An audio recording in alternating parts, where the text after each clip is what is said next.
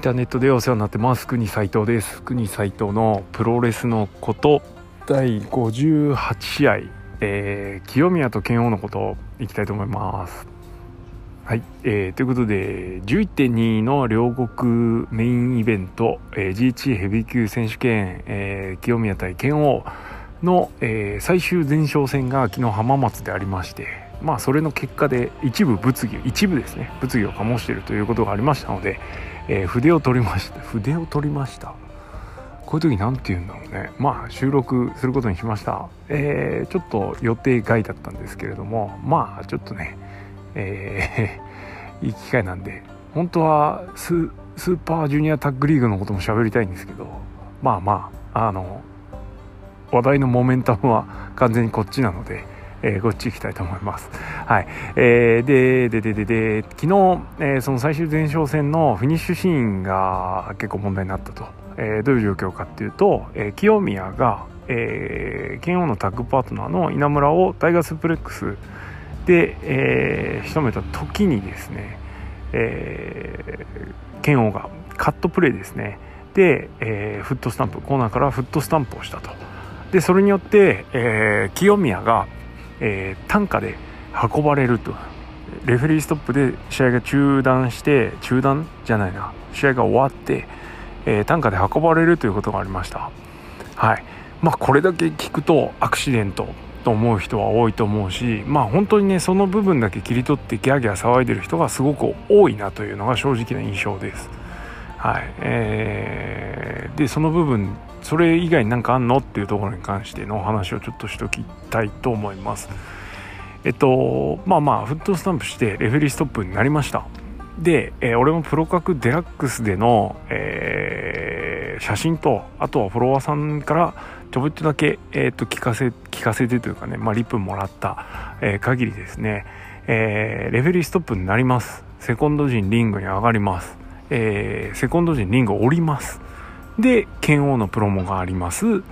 で単価で運ばれますと。こういう流れだったんですね。本当に緊急性の高いアクシデントなんだったらえー、こうはいかないっすよね。うん。でしょう。本当にこれが緊急性高いものだったら結局あの清宮頸椎捻挫。しかもあの1週間安静で2週間後の試合には出れるってことなんでぶっちゃけそんな重くないですよね。うん。あの本当に重かったら2週間後に試合なんかできないからね。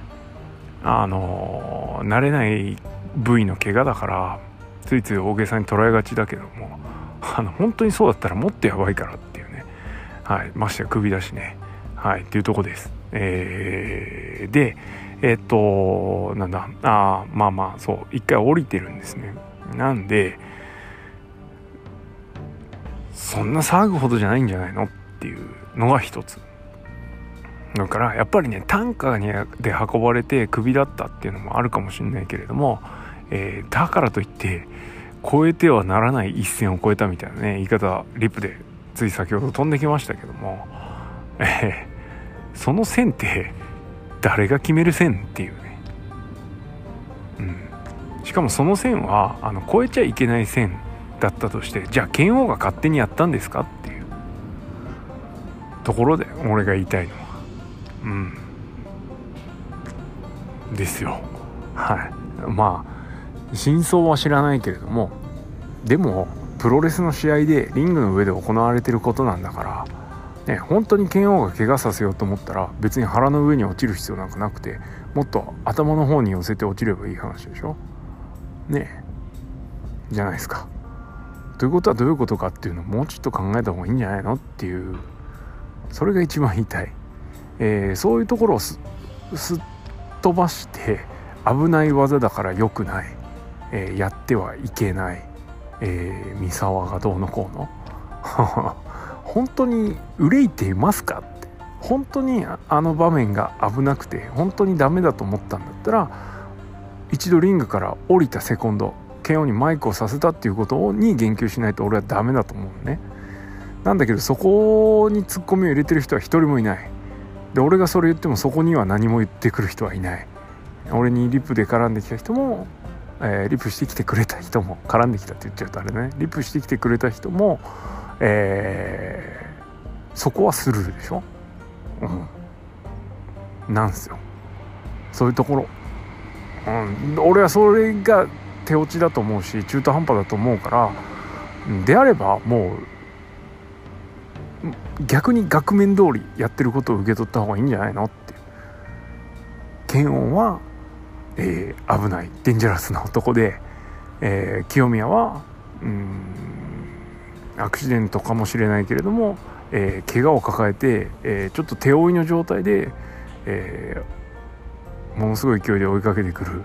N1 王者を覇者を倒さなきゃいけない、ね、そういう状況になった。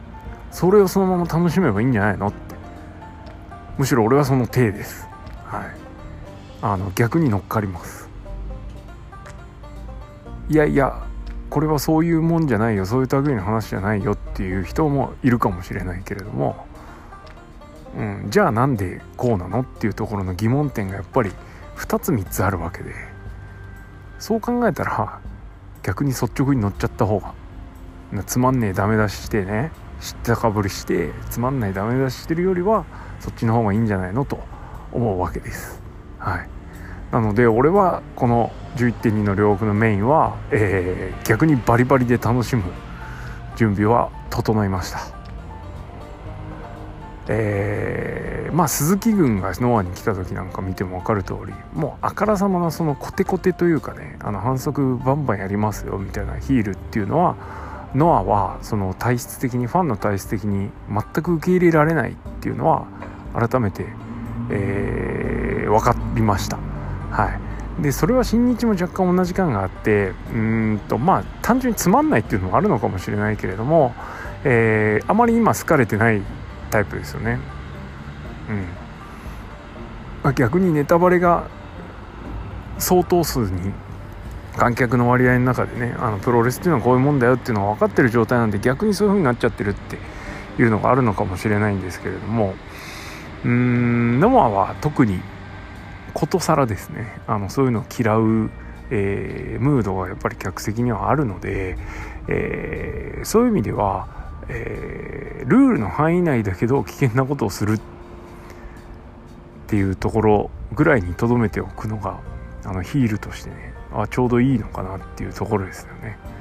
はい。うんそういう意味であの俺は我ながらちょっといい表現だったなと思うのはノアテイストのけれんみないヒールっていう言い方を慶応のことをしたんですけど、えー、そういう感じに仕上がったかなといい具合にいうふうに思います。あの当然剣王を応援してる人もいっぱいいるとは思うんですけれどもうん構図的にはうんあのー、まあ頑張れなベビーフェイス対、えー、容赦ない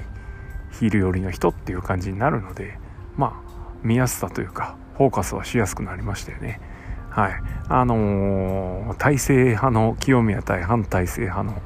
えー、剣王っていうね、どっちつかずというか、結構二分してしまうような雰囲気の、えー、情勢から少し変えたのは、俺は正直正解だと思います。ね。あの、偶然の産物なのかもしれないし、狙ってやったのかもしれない。えー、本当のところはあのノアの人たちしか知らない話ですけど、えー、いずれにしてもあの俺は11.2両国メインイベントは、えー、準備段階として良くなったと、えー、捉えてる次第です。はいまあ、あと細かいところに関してはね、あのー、ツイートしてるところをいろいろ見てもらえればと思います。あのとにかく危険技危ないシーンがあると、